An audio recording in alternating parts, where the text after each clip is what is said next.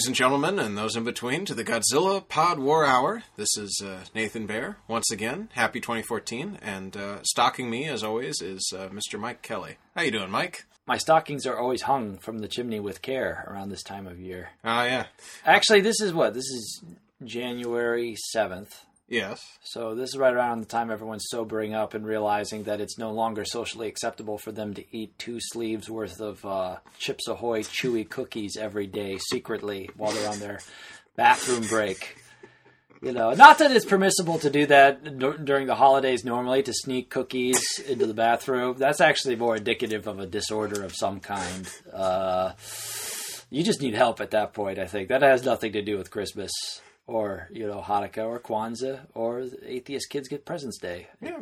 But, however, you, you did mention needing help, and I think that goes into a, a motif uh, that this episode will have, and that is Godzilla versus Gigan, uh, aka Earth Destruction Directive colon Godzilla versus Gigan. yes, Is, is, is how it was released in Japan in 1972, and I, I really do have to emphasize the colon.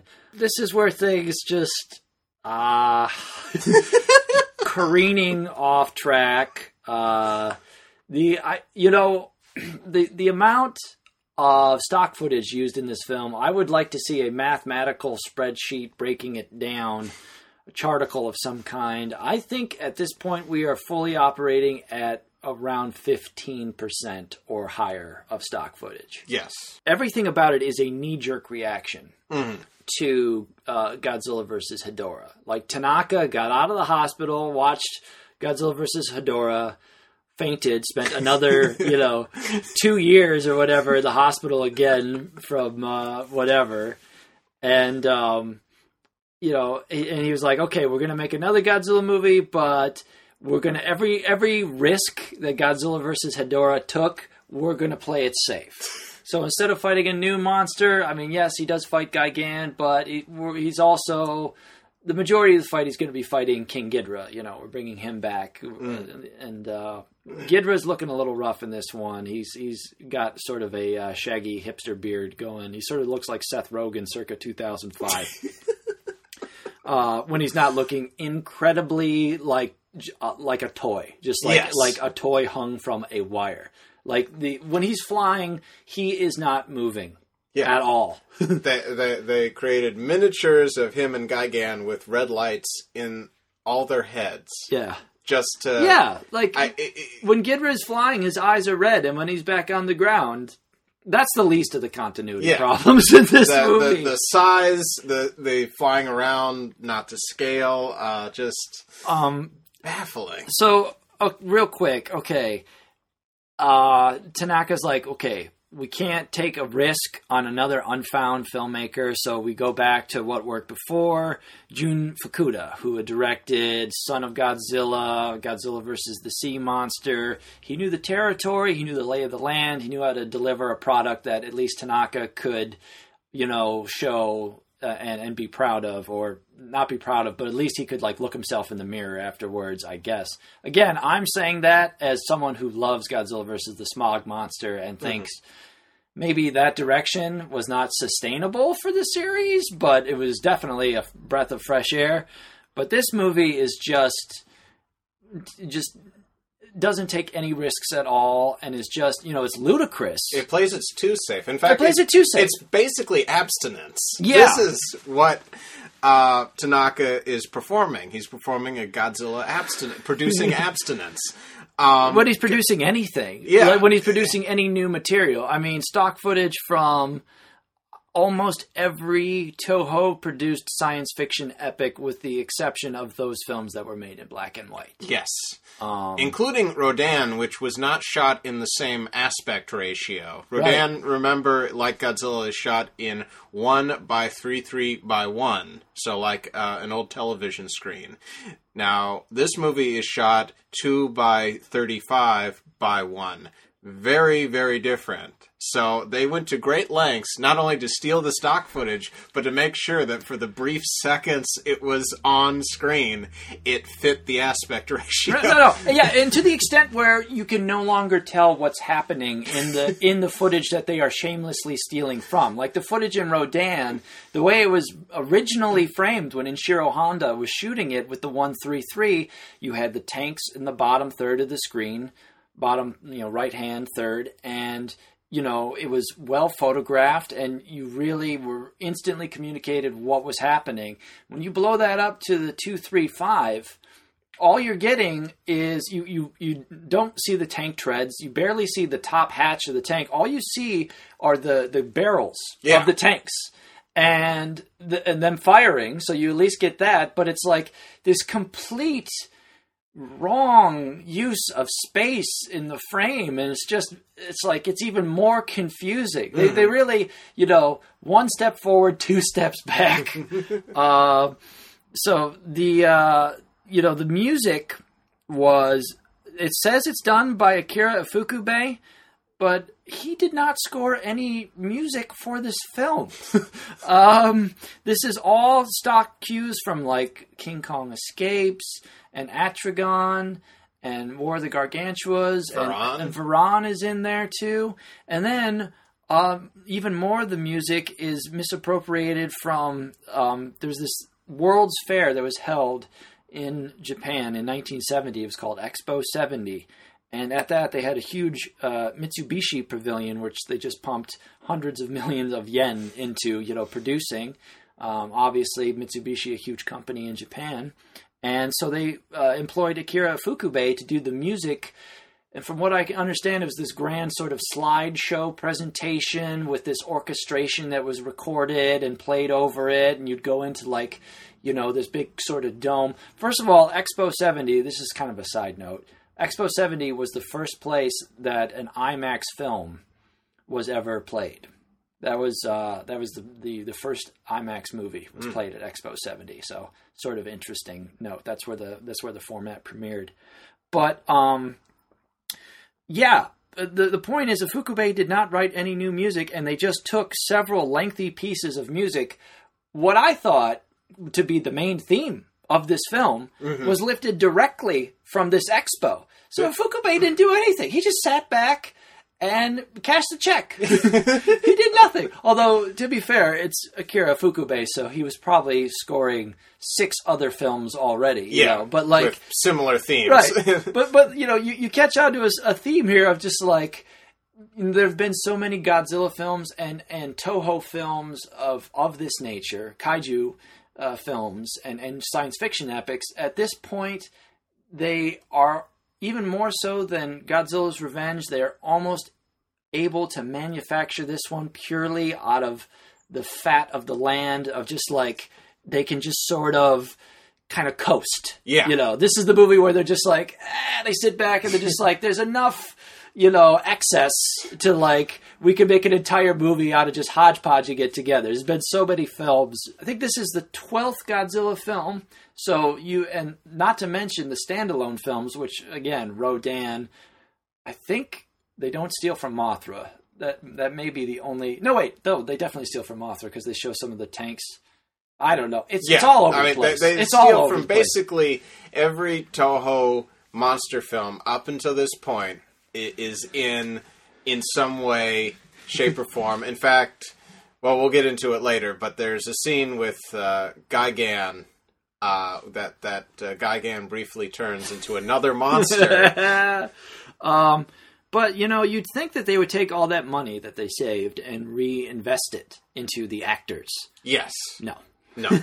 Got a complete cast of unknowns. In fact, if you look at their IMDb pages, um, i- they basically did this and others.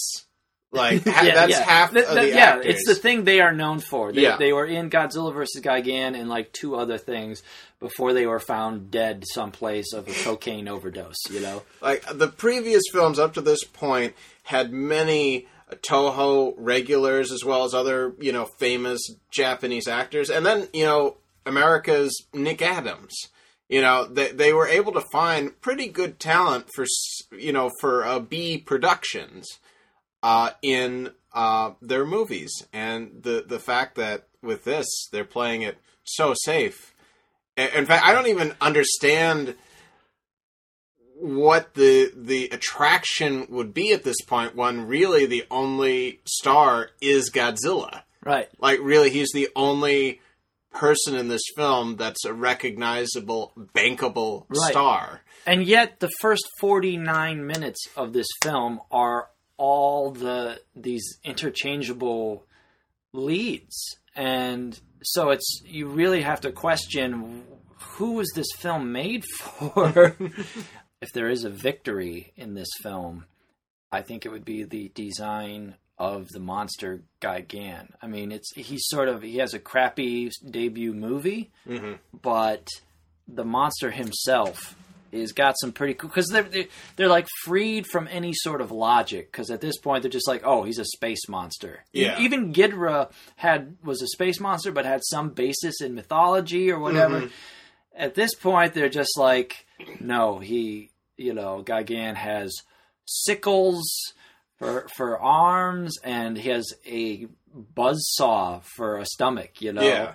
and he, he has uh like a, a, a a beak With pincers with pincers you know he's just a nightmare it's just like a cyclops. he's supposed to be like a cyborg Yeah. so like So it, it's like he was an already giant monster Right. that they improved upon. Right. They gave him sickles, and, and it, it's some like of that space hunter m nebula technology Yeah, so it just that that just makes him, I think, even more fantastic, uh, because uh, you really don't get a character like that until Mecha King Ghidorah in the '90s, Right. Because Mecha Godzilla was never alive. Mecha Godzilla was just made, right and then really, there's never a bionic crossover monster until Mecha King Ghidorah in the 90s. So uh, this is the first like WTF you you know Dr. Mengele creation. right you do wonder what Gigan looked like and maybe if somehow it because it of all the monsters you know there's a creativity going on with Gigan but there's mm. also an extreme laziness going on with Gigan because the the overall body shape of Gigan is just Godzilla Yeah. you know it's it's it's the two legs it's the two arms the tail is Mhm. like the most clear indicator and then the head it really does look like they could have just modified a godzilla suit Yeah. it's that it's that shape um but then you get the flourishes again like all the metal and the knives and pincers and things Gigan sort of has it's it's a pity that he couldn't have been in the series earlier back when they were making better movies Yeah. Uh, because he, he's sort of he's sort of too late to Yeah. catch on the, the the real golden age, which is too bad because he's a he's a pretty cool monster. He's got a lot of you know neat powers and stuff, but again, just surrounded by garbage.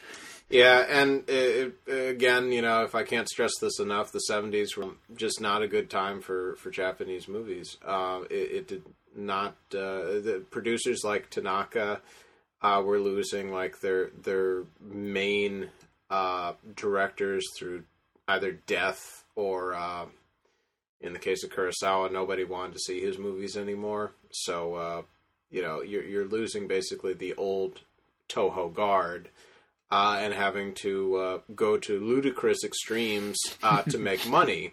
Now, the same year this came out, uh, they began at Toho the Lone Wolf and Cub series, which is amazing, filled with blood, great cinematography, lots of swordplay, in uh, good writing. Uh, and I think to have a movie like that, unfortunately, they decided to put more focus and money into that series, which is already based on a comic book, a popular comic book, than in Godzilla, uh, which is quite a shame because there are moments in this movie where you see, you know, actual heart put in. There's some, you know, rather beast moments of, uh, you know, Gigan destroying the city. There's uh, great shots of people just walking and talking. But when you've got a really shitty script and a really slim budget, you can only take that so far. Right, right. This is, you know, we're not quite to the uh, battle for the Planet of the Apes level Yeah. yet, but this is definitely like you know conquest of the Planet of the Apes, where it's like the money is gone, but we can still sort of fake it, and it does kind of create this schizophrenic tone to the movie because the new stuff looks good. I mean, there's not as much of it. Like when guy Gigan is destroying Tokyo, it's clear that they just, you know, built four buildings, mm-hmm. and it's just very tight on him, and you never get like a real wide shot because it's it's like you know it's only four buildings or whatever, and then they can just intercut that with all the stuff from Ghidra again, and and it's strange because if they were just more confident in the mm-hmm. new stuff they were producing and didn't load it to the gills with so much stock footage, it would have been a much better movie. I mean, it would have been about a half an hour shorter, Yeah. but like maybe they could have used that half an hour to put in like another appearance of Godzilla towards the beginning or something. Yeah. But because you know the end the end fight, the pacing is just way it's so long and it, it, again this is another this is i will complain about this is too long Yeah. because like um you, you're not only seeing the end fight between godzilla and, and ghidorah the new stuff they shot but also every other time they have ever fought hmm. that they can get away with without you know getting in too much monsters from like the other stock footage you know? So it's like it- they, they're sort of cutting their own throat. It, it's it's you know it's the serpent eating its own tail.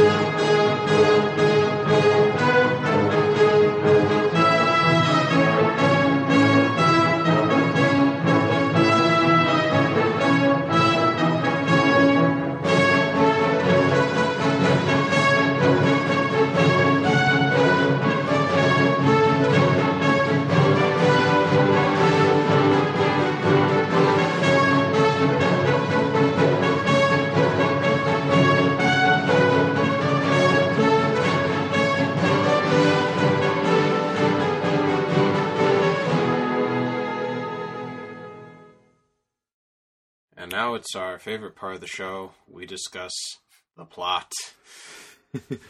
and what a plot indeed. They were really swinging for the fences. Yeah. Um, all right. Well, after the uh, the beginning of the film, or the the after the titles, yes. which uses a piece of music composed by Akira Ifukube for the Mitsubishi Pavilion from Expo 70 entitled "The Volcano," Uh-huh. and is is played over shots of electronic panels and stuff from the aliens headquarters. I Yeah. guess very you know standard stuff. Then we get the most visually interesting part of the movie right away, immediately, and it is the we're just shown a static um, panels from from a Manga. manga comic, and um, it's it's people reacting to a to a monster, and you think, oh, this is cool. They're going to switch it up, and maybe some of that rock star spirit from Godzilla versus Hedorah kind of survived because it's like panels of people. You know, destruction and like people screaming, but you hear the sound effects of what's Yeah. going on in the panels. So you're like, oh, maybe they're going to tell the first part of the story in like comic book form or something. But then no, it's just uh, this comic book artist Gengo uh, is is at a job interview and he's showing his panels to this guy who um, says that it's it's not sophisticated enough. He's Yeah. he Oh, shows him that, that and the fact that he showed him incomplete work. yeah Which because he was too tired. yeah, I mean, I, I could understand maybe if he was a college student, you know, but if, if you're going for a job interview, Right. something professional, I mean, incomplete. Well, work, yeah, I mean, like the, the panels are, are building to the reveal of this monster, and he has not drawn the monster. He's like, "I'll draw it later," or, or the guy's like, "Well, what is the monster?" And he's just like, "Well, I don't know." Which he says, "Well, I don't know," like fourteen times during the movie they because probably I guess said he's it drunk. once and they looped Yeah, it. yeah. Like, I don't know. Yeah, exactly. They should, you know, that would have been more efficient. Uh, Gengo, you know, he he's thinks he's very creative and he he loves monsters and he keeps on trying to pitch. Uh, it, seems like a strange amount of attention is is sort of placed on two of his monsters. Uh, Sakura, which is the homework monster, and Mamagon, which is the monster of two strict mothers. Now that's T O O two. Like the mothers are too strict, not two separate mothers who are together one monster. I don't know. It's it doesn't you know, it's best not to think about it, but Yeah. It almost seemed like they were trying to pitch those monsters as maybe being foes that Godzilla could fight or something. Which is something not even the Gamera series Right. would lower themselves to. Right. Um, also, he makes Mamagon, the monster of two strict mothers, look like his girlfriend, which I thought was an interesting insight into his psyche because they're both wearing the same dress. Yeah, so uh, definitely Freudian. Uh, Yeah, yeah, and, and, and, you know she's the best thing about this movie, Gengo's girlfriend, because she's a black belt in karate, and they, you know, after the the job interview doesn't go too well, she tries to get him. They go to a coffee shop, and he's, you know, she's talking to him. She's trying to give him pep talk and be like, "You have to keep going. You know, maybe next time for your job interview, you should like complete the drawings of the monster you're pitching. You stupid fuck." and um, she doesn't cuss, but like Gengo is just like, uh huh, uh huh, and then he picks up his uh, cup of coffee and he's just like, "You're a hard bitch," which he actually says "bitch" in the movie, which is, if I'm not mistaken, the first time anyone curses in one of these movies. One of the very few times throughout the series that anyone curses. I swear, in Monster Zero, there's a little bit of cursing, but like that that was definitely like blatant and Right, and uncalled, Uncalled for. for. Yeah, uncalled Yeah, for. yeah. Like, he- here's his girlfriend trying to, you know, cheer him up or whatever, overlooking the fact that he's drawing monsters based off of her, and like, he just calls her a bitch. And Gengo just seems like he doesn't know what he's got, and uh, not a very good protagonist as far as like, you know, you don't really identify with this guy. You kind of want to see him get stepped on. Yeah, Um, Uh. and plus, he keeps on talking about how like tired he is and like wanting to relax and stuff. Not much drive. And- uh, and not very does- impressive. and he doesn't really change throughout the movie. No, he, there's he- no he arc. becomes more cunning, I guess. yeah. But uh, well, at one point, someone says, uh, "He's stupid but cunning," yeah, and I'm just like, no, I'll agree with you for the first part of that statement, but I think he's just stupid. I, I don't really see where he's too cunning.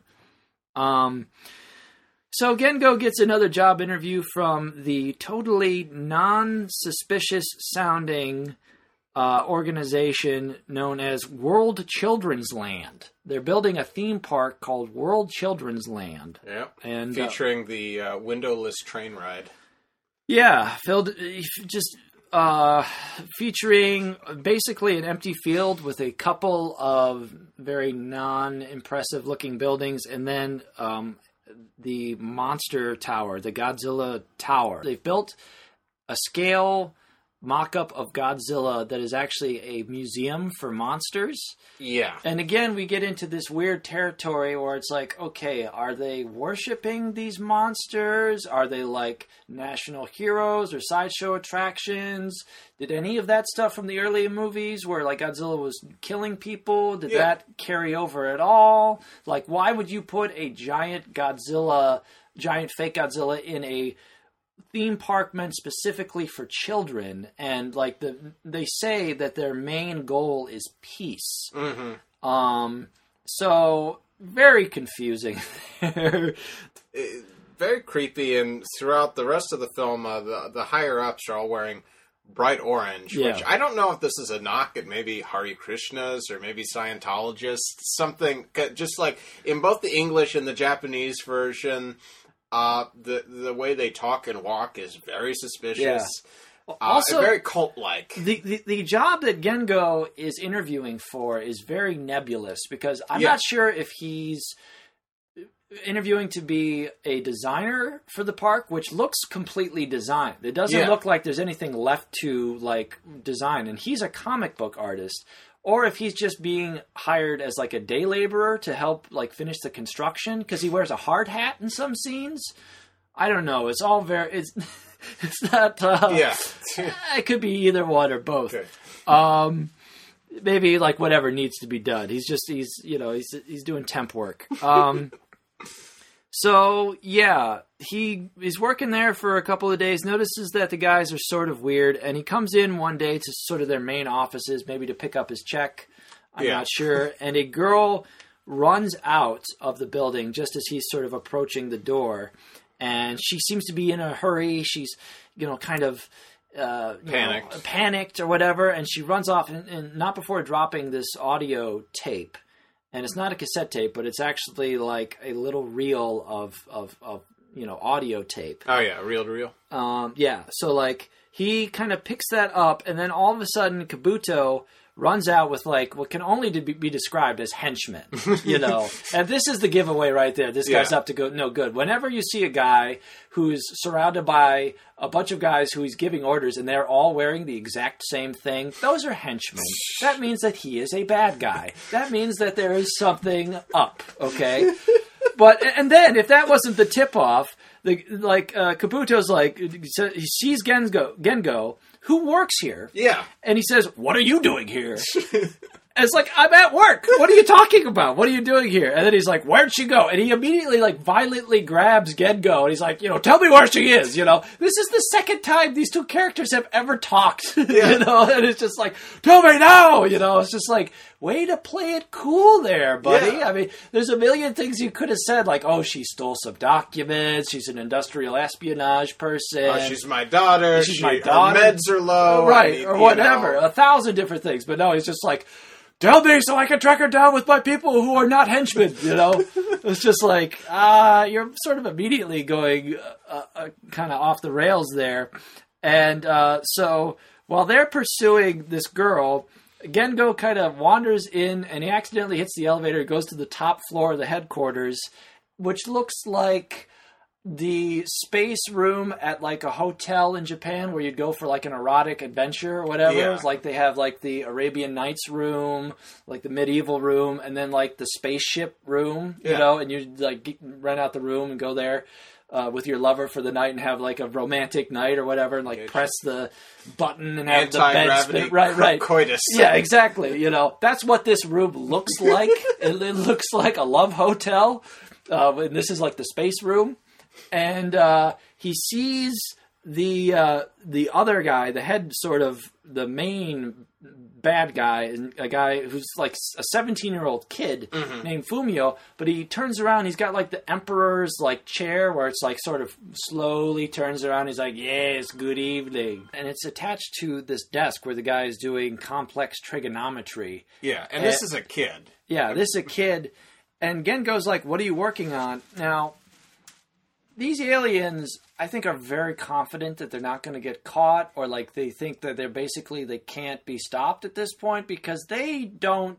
Like he could have, Fumio could have said anything right there. He could have been like, "Oh, I'm working on, you know, the whatever." But he's like, "No, these are the coordinates to Nebula Space Hunter M." You Yes. know, it's like Which I'm totally uh, uh, uh not from. Uh, yeah, it's like I'm, I'm just very interested in it. It's a side hobby of mine. You know, it's like Shut up. it's like why say that to this civilian? Like, what, are you trying to get caught? Like and then, actively? and then to add on to that, uh, Kabuto comes back and says, the girl ran away with the tape. And be Right. like, darn, that will ruin our plan of action. And, Right, right. They, and they go. In, there's no. in front of Gengo. Right, right. They're just like that could jeopardize all of our plans. Immediately, we must ch- change Plan Three to Plan Six. Yeah. There's just like, could you be any more suspicious? And then when Gengo tries to get into the conversation, he says, you know, uh, what, what has she done? Ah, she's an enemy of peace. Right. That's, That, and that's it. That's the only explanation. that She's an enemy of peace, which is our ultimate goal here at uh, World Children's Land. Is uh, is peace. peace. And monsters. I Peace just- with monsters. I can't stop thinking about World Children's Land. Every time I think of World Children's Land, I just think of Itchy and Scratchy. the, and the various subset lands in there: Explosion Land, Searing Gas Pain Land. That's I think World Children's Land sort of fits in right Yeah. right in there. So Gengo, no sooner does he walk out of this madhouse of which he's agreed to do temp work at, he is then confronted by the girl who was seen running out of there earlier, and then a guy comes up behind him and sticks something right between his shoulder blades Yeah. and says, you know, don't move. Okay, so if I'm Gengo, I'm thinking this is a mugging. I'm Yeah. being held up right now. And Gengo, like the true hero that he is, faints. Yes. And he wakes up, and it turns out that this was the girl who was running out of the building earlier, and her uh, Hippie hippie friend. who is he has a piece of like leather tied around the base of his uh, or the top of his head to keep his like shoulder length hair out of his face. He looks like he just came from a Sugarloaf concert, and he's still eating the same piece of corn. And when Gengo looks up and he's like, "Well, you know, you guys are very polite robbers or whatever. I, you know, or you're very polite muggers." And, and the the hippie, the Sugarloaf fan, is just like, "Oh, you know, he must have thought it was a gun." And he's like talking about his corn cob. It's like, Yeah. Well, no fucking shit. He must Yeah. have thought it was a gun. You came up behind the guy, you stuck him with a barrel-shaped thing behind the shoulder blades, and told him, "Don't move." Yeah, like he because seems. there are only two objects that could be stuck into this guy's back, and right, I, both would make me faint. exactly like the you know I, I guess i'm trying to question what was the uh, result that the sugarloaf fan was trying to produce or or what did he think was going to happen or what did he think Gengo was going to think remember- if he did yeah. that And remember, know this isn't just the English version. This is in the Japanese version too. He's quite surprised. yeah, he's like shocked. He's like, "Well, I, I, I don't know how you could get the idea that we were mugging you. I mean, that's just completely out of the realm of understanding, you know." Uh, so that was amazing. Um, they they take the tape out. They put the tape into a tape player, and this alien piece of technology from several millennia, you know, distance, light years away, works perfectly in a tape recorder. Uh, they are in, I believe, Osaka. They start playing the, the, the tape. Gengo and the girl and uh, the Sugarloaf fan start playing the tape. And um, immediately, Kabuta and Fumio, they have technology that detects that the tape is being played Yes. and they're like, the tape is being played. You know, we have to. They can't. They can detect that it's being played, but they can't track where Yeah. it's being played. And while this is happening, we we find uh, the girl's brother, who who has been held captive. yes, uh, in there, you know, doing the, you know, you'll never get away with this. You'll Yeah. you'll never get away with making me work overtime. Blah blah blah blah blah. Yeah. you know, that's why the girl was going there. yeah, Was to to find her brother, who I guess has been kidnapped slash brainwashed, um, by the uh, the space hunter Nebula M guys.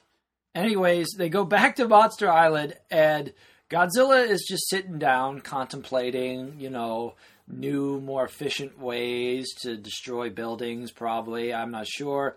And he starts hearing the tape that's being played. Like somehow the frequency that this tape is being played on, he can pick up on it.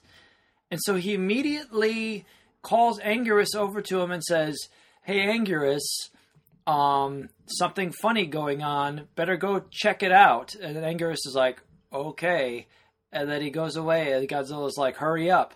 Now, what I failed to mention, like they didn't say this through roaring or or whatever. They actually use English, like they speak out loud in in sentences and and use English words. And wh- whatever winos they decided to hire to dub this, I, I I don't know like how they decide. You know, Godzilla and Anguirus are going to talk, so let's have the most incoherent Right. people dub them over. It's Um, it's already like shocking enough Yeah. when like they start talking and you're like, oh my god, Godzilla's fucking he's talking in this Yeah. movie. A- After you know eleven movies, he decides now he's going to start talking. And this is this is material that should be saved for like the Godzilla Christmas special or some Right. some Yeah. gimmick shit. Right, But- S- s- something where Bea Arthur is the uh, bartender of the cantina, you know, or something's going on where Godzilla's uncle is watching cyber pornography with Donna Summer on it, or something, you know, Yeah. where it's like this is, you know, we hide this. Yeah. you don't, you don't want people seeing this, Yeah. do, do you? Now, it should be noted that the Japanese version was at least a little more tactful, and I mean little with a hard L, because uh, the uh, in the Japanese version when they're talking, and I'm making quotations in the air, um, it, there's cartoon bubbles that pop out that say in you know uh, kanji, you know, or sorry, hiragana, you know, hey, something's going on. You better check. Okay, you know, it, it's this brief exchange, but there's still it, there's still this whole thing of we know that they're talking. Right. It, it, it's just crazy. Whether because the monsters have talked before in Yeah. in um, you know in Ghidorah, Ghidorah. they have the, the sort of the the talk, the sit down or whatever, and that scene is actually much longer um, and but- better. I, I- mean. I, I, I don't think you can ever have a good scene where monsters talk to one another. Yeah. But if you were forced to choose at gunpoint a you know the best of the two, you'd have to go with the uh, scene from Ghidorah because at least they're talking in their monster calls, their monster roars. Yeah. In this, they are straight straight up uh, speaking English, Yeah. and like there's sort of you know they're doing what they can to like they play a little bit of the Godzilla roar underneath and like kind of warp it or to make it sound. I don't know what they were trying to do, but like the monsters are talking, and it's just like automatically puts this movie a level either below or perhaps above everything else. It's just like, ah, Jesus. You really have to go into a bathroom and splash cold water on your face to continue watching it at that point. Um, so Godzilla, uh, you know, and this again to hit on upon how much Anguirus has been, um, you know, has just become Godzilla's consigliere. Uh, it- Godzilla is just ordering him to be like, eh, just go over there, check it out. It might not be nothing. It might be something. It's just around the corner there. You know, just go go check it out. Uh, Anguirus. And Anguirus is like, yeah, sure thing, boss. Hey, no problem. You know. And uh, so their relationship is really he's definitely calling the shots. Yeah, he, he's almost Joe Pesci like. Yeah. like a like a, a, a meeker Joe Pesci. yeah, yeah. Um, so the monsters talk, and after I was done crying, we continued watching the movie.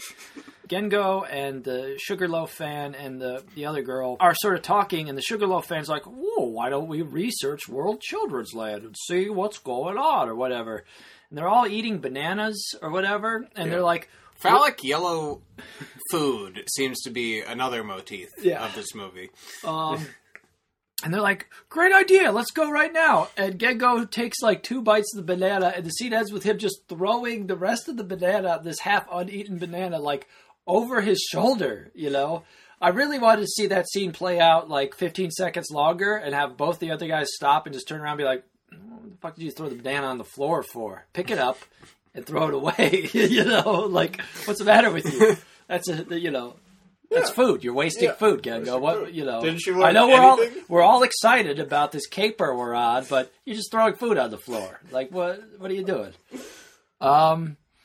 So yeah, they they find that basically, the people, uh, Kabuta and Fumio, they have been dead or they were killed in a mountain climbing accident, and so the there's something strange. It's either they're pod people or they're doppelgangers or there's some there's something that's happening here, and um, it's very mischievous. And again, if you needed to be any more suspicious of these characters, here's even more material to second guess them.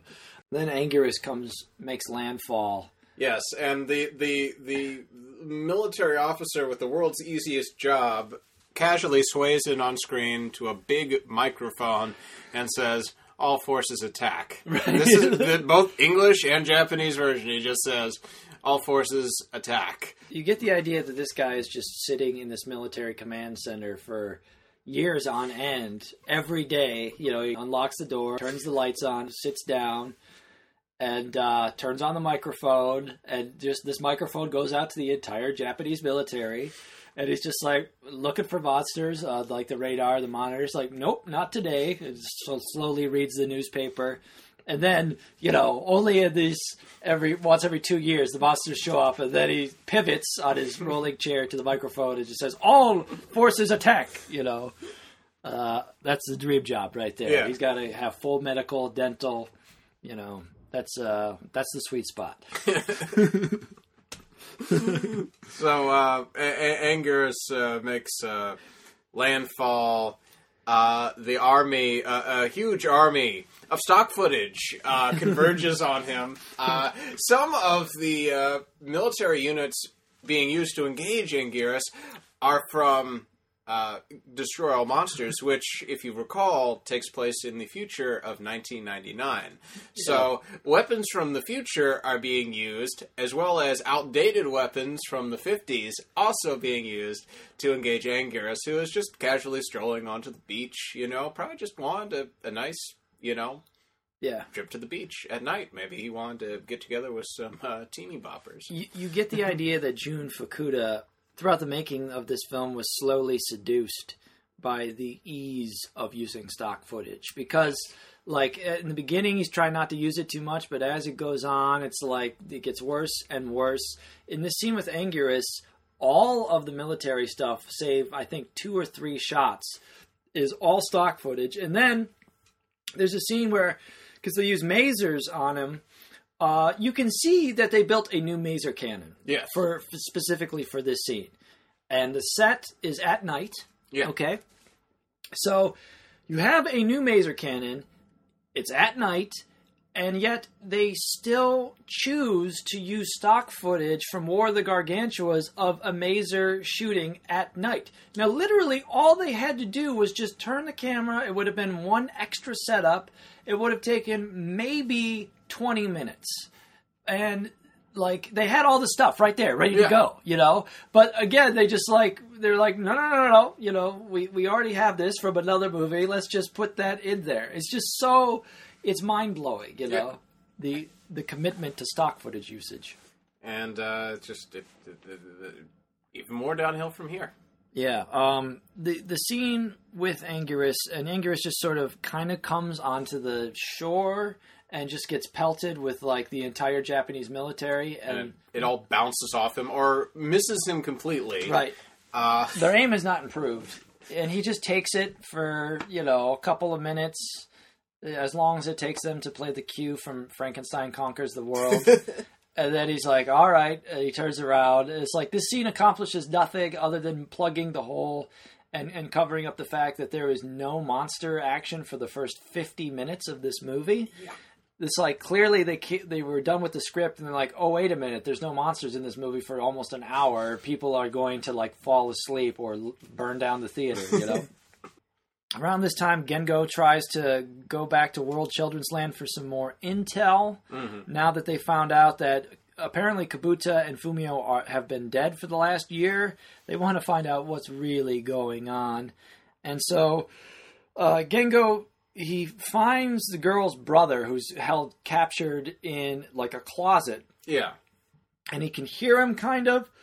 But then Kabuta comes in the room and Gengo very awkwardly tries to like be like, "Oh, well, I brought in the designs you wanted. Like that's why I'm here late at night snooping around or whatever." Kabuto clearly does not care at this point. point, and he's just like, "Oh, right. Well, you're free to go. Don't be, you know, don't forget to take these cigarettes." Yeah. Which he sort of very awkwardly, you know, we don't even know if Gengo smokes. yeah. Uh, and Oh, you will now. right, he's like, "Oh, thank you for the cigarettes." So he takes those. Like, yeah, that's not a setup at all. And um, they get back to, uh, I, I guess, Gengo's house, and um, the they're talking. The Sugarloaf fan and the girl who was running out of the office and Gengo are talking. And all of a sudden, uh, Kabuta kicks down the door with a bunch of henchmen and he's like, "Ha ha! I bet you, you know, didn't see this one coming. There was a transistor in the filters of the cigarettes, you know." Uh, they see the tape, they grab it, and then uh, uh, girlfriend, uh, who turns out to actually be alive, uh, comes back.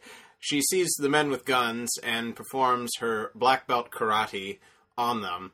Uh, then she gets to uh, Kabuto, and instead of like beating the shit out of him, she just says, "Get out." Yeah, she just sort of run. like like shoves him rudely out of the apartment, you know.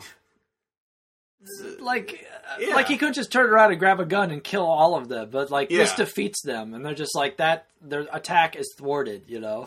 Just like, ah, we've lost face. Okay, time to go back, guys.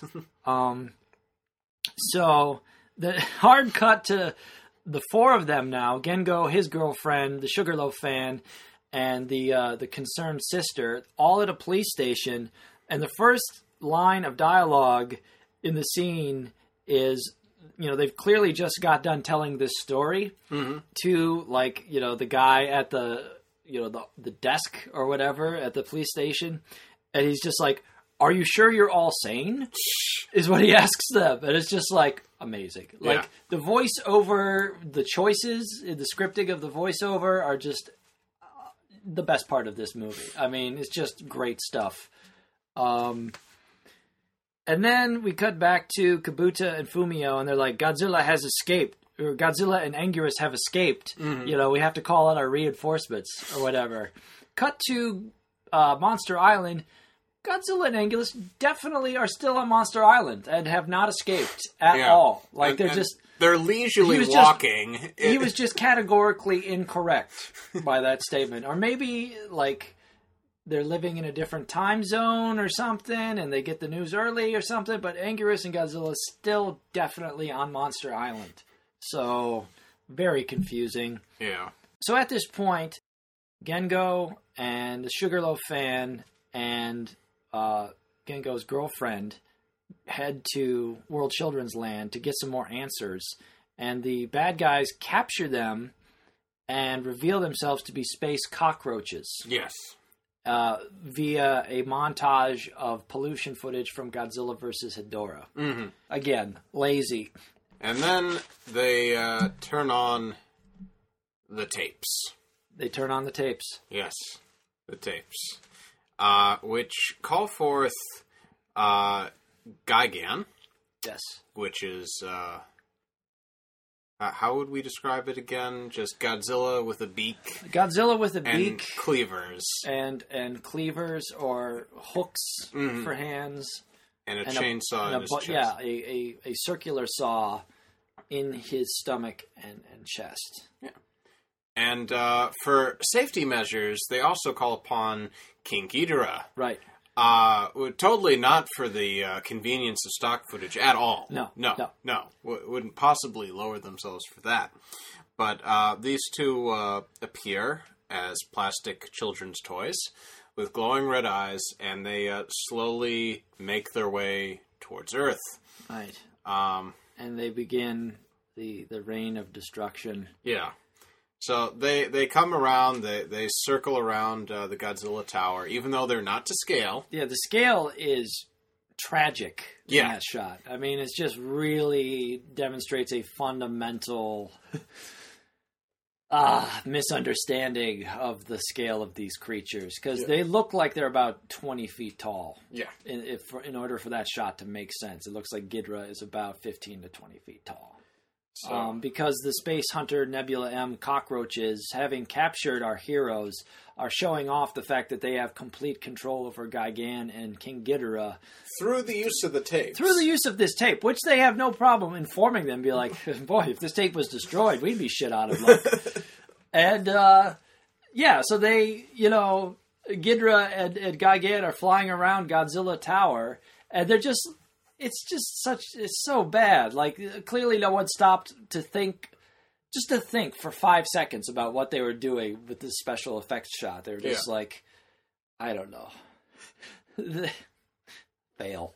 but but then some brightness comes when Gigan and Ghidorah are actually ordered to attack, and the shots of Gigan actually blowing the city, as we mentioned before, very very tight shots. Right. He's clearly only destroying the same like four buildings, just shot at different Right. angles, but pretty beast cinematography. Like there's something about '70s uh, the stock in uh, that was used in many of these. Uh, 70s films that just uh, the way they pick up a black and red Yeah, just beautiful yeah. um great stuff and and looks better than the stuff from you know the 90s yeah i think um i think there was more care being put into it ironically um than than those other productions because there was more i think there was more craftsmanship still there from from the old guard wasn't quite dead yeah yet.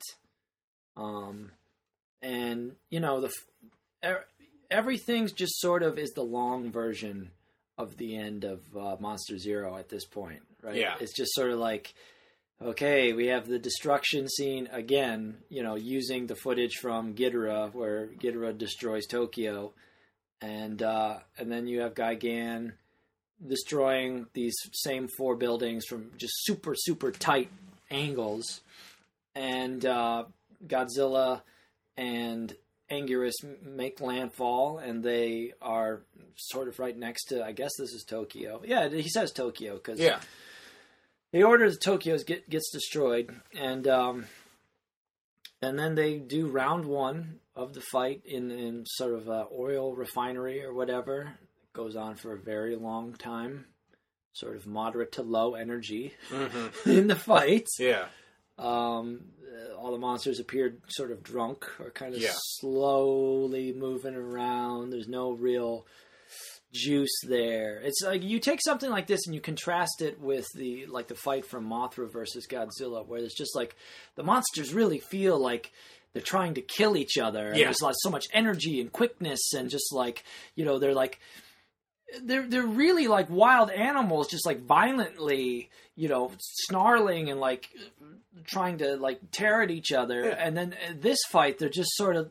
they really do seem like they've been tranquilized, yeah um, and just kind of stumbling around, you know, almost blindfolded, just sort of like tripping over each other. You know, it's not, it's just not very exciting. yeah and uh i think i, I in an odd way uh, the actor portraying Anguirus seems to be the one or at least the how the editing and everything around Anguirus seems to be the most uh animal like of the four Yeah. monsters fighting. So they keep. So while you know this slow slugfest is going on, uh, the the Sugarloaf fan and uh, his his his friend, Yeah, and his friend, they uh, see uh, Gengo they, through use of a cigarette and a flashlight. They are able to signal each other that where in the Godzilla Tower they are. Right. They float a balloon. Yes, that's right, a balloon with a rope attached to it up, so that way our looks heroes like a, a weather balloon. Looks Yeah. like Rover from The Prisoner. exactly, and they uh, the the the uh, object is for them to uh, what trolley down yeah, um, the rope. So they do so, and uh, well, I think you could describe this scene better. yeah. So upon finding out, a henchman comes into the room and uh, informs Kabuta the humans have escaped. Kabuta is is is not uh, pleased with this information and immediately yells at one of his subordinates, "You must kill them!" And uh, to which his subordinate replies, "All right." And it's just like the way he does it is so just like I laughed until I cried. Uh, I had to like stop the tape and get my roommate to come into the room, and I was just like, "You have to see this line delivery. It's like." Amazing. Uh, it may be the best part of the film. the way this guy was just, you know, so nonchalant, like, all right, you know, and it just hits a button and, uh, you know, Godzilla Tower shoots out a laser out of its eyes and bullseyes this, the, the getaway car that supposedly our heroes are in. Uh, they aren't really. It's a decoy. They're very, they're very, they've suddenly become very intelligent. And Yeah. the decoy, and it blows up the car. Um, and at this point, the immortal lines, uh, because Godzilla and, and Ghidorah, you know, we cut back to them fighting, Mhm.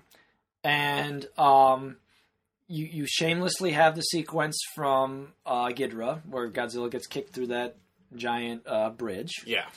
and then you cut back to um, Gengo and company, who have since employed the Japanese military, begin setting up dynamite at the base of Godzilla Tower, Mhm.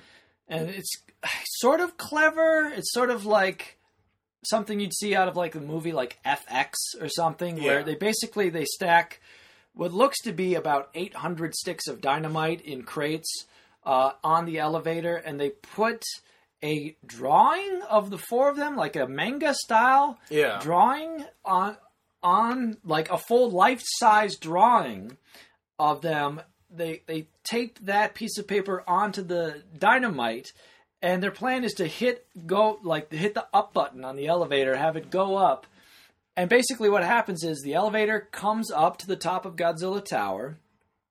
Now it should be noted that the fighting has sort of come around to Godzilla Tower, and Godzilla is getting his ass kicked not only by Gigan and Ghidorah, but also Godzilla Tower is firing a laser out of its eyes, and like Which is upsetting Anguirus, who looks longingly as Godzilla's crotch is like Yeah. obliterated by this blue beam. Yeah. keeps coming out of uh, the Godzilla tower. the elevator door goes ting, and the doors open, and it's the top of Godzilla Tower, and all the guards are just sitting there, and they see this this drawing on a piece of white paper of the four heroes, again, sort of in kind of a manga style, and they immediately shoot their guns at it, and of course, bullseye the dynamite and blow up the top of Godzilla Tower.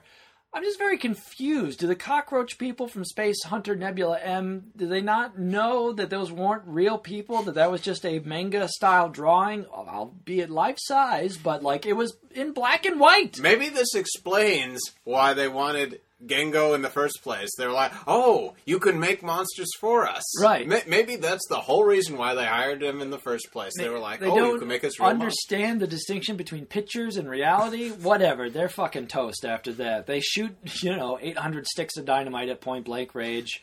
The top of Godzilla Tower explodes. Um, G- uh, Gengo's sister, sorry, Gengo's girlfriend makes the observation Godzilla is strong again. And Godzilla, you know, perks up Yeah. and another 10 minutes of fighting.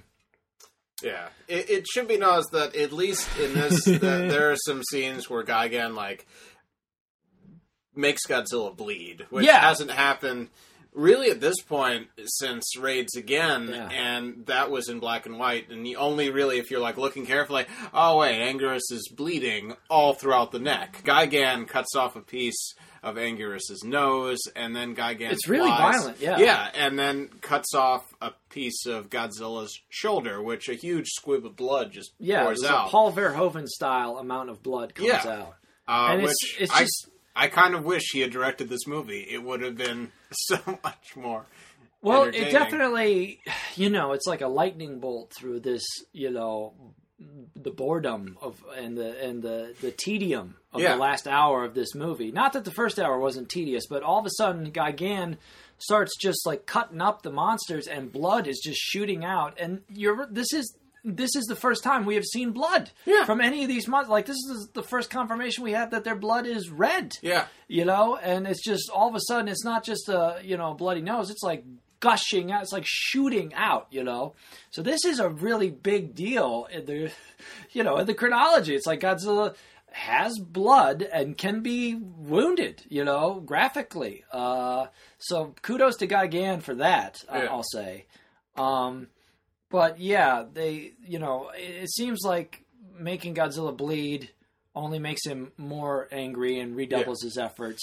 Um, Godzilla defeats the space monsters with the help of his trusted friend and, and possible partner Anguirus, and they go away, and you know, our human characters are just sort of surveying the devastation. There's nothing left of World Children's Land, and um, Shima, who is the brother who they were trying to rescue for the second half of the movie, is just he's talking sort of about the space hunter Nebula M cockroach people, and he's sort of reflexive, and he's just like, well, you know, they did what they had to do, which was just sort of like they did what they had to do. What the fuck are you talking about? You know, like, like, are you a bad guy? Like, what they did? They almost destroyed the planet. Was like- Stockholm syndrome. like they just Like- destroyed, you know, Tokyo. They did, they did what they had to do. It sounds like you don't blame them very much, Shima. Maybe you know we should have kept you in Godzilla Tower and just blown it up. You know, like fucking sympathizer here. Yeah. Um, so, fuck that guy. Yeah. Um, so, uh, all in all, uh, Godzilla and Anguirus swim off, and they play some actually not not too bad uh, children's music over it. Um, but um, the film ends. Um, Thank I- God. yeah, I, I will say when I was younger, circa ten years ago, I uh, definitely liked this movie a lot more, and I think it's because I hadn't seen them all yet. So uh, I had seen better films before this, but you know, just the fact that I was seeing one that I hadn't seen before made it great.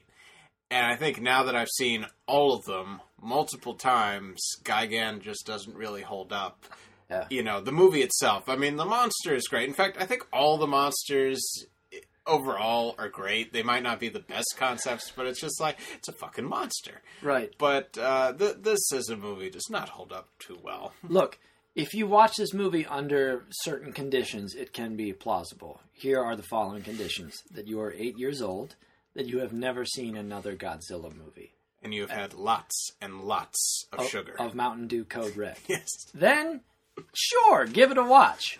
But if you've seen even two other Godzilla movies, you you will see most of the scenes from that movie in this movie at some point, and probably hear some of the music too. Yeah.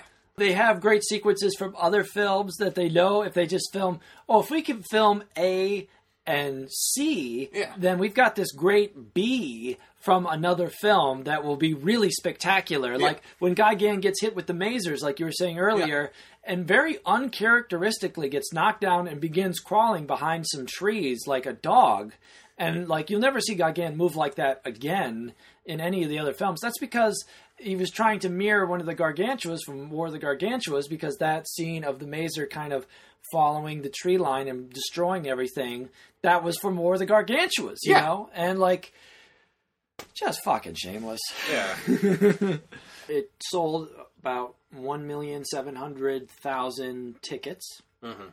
which is right on par with Godzilla versus Hedorah. So all of Tanaka's scheming made absolutely no change at all at the box office, which is amazing. yeah Uh, and it was followed up the following year by Godzilla versus Megalon. aka godzilla versus more stock Yeah, footage the stock footage thing goes into complete overload with Yeah. Megalon. Um, we'll try not to hit upon it as much in that episode, so there's more original stuff going on. But just know going in, Godzilla versus Megalon, seventy percent stock footage. um, Uh, but Godzilla versus Megalon is more. I, I hold it closer in my heart because it's just so bonkers. Um, I don't know. It was clearly Godzilla versus Gigan is just sort of like ah, laziness and confusion on all levels. yeah.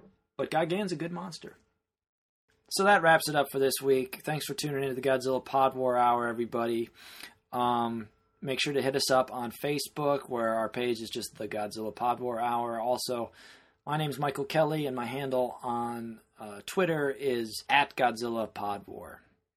So um, definitely check us out, subscribe. You can subscribe to this on iTunes for free, yep so you need to. no better price than free Exactly, for all of your data entry needs.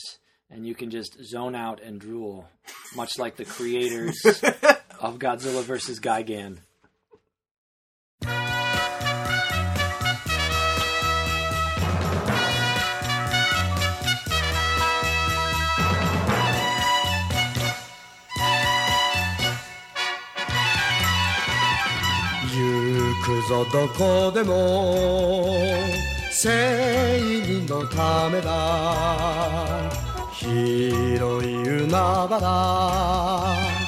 荒波蹴って目指すは悪い。怪獣だ。でっかい体にでっかい声。今日も戦う。僕らのゴジラ。頑張れ頑張れ。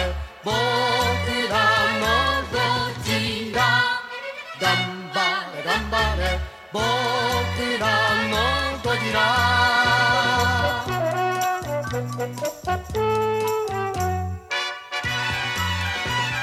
行くぞどこでも仲間のためだ。広い荒野に砂塵をあげて。目指すは悪い。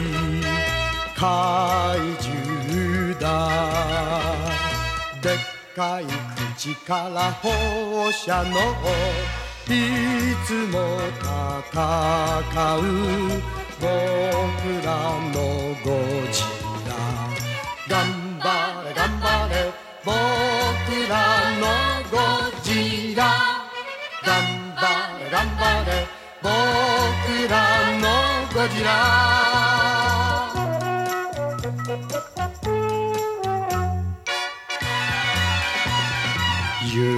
くぞどこでも。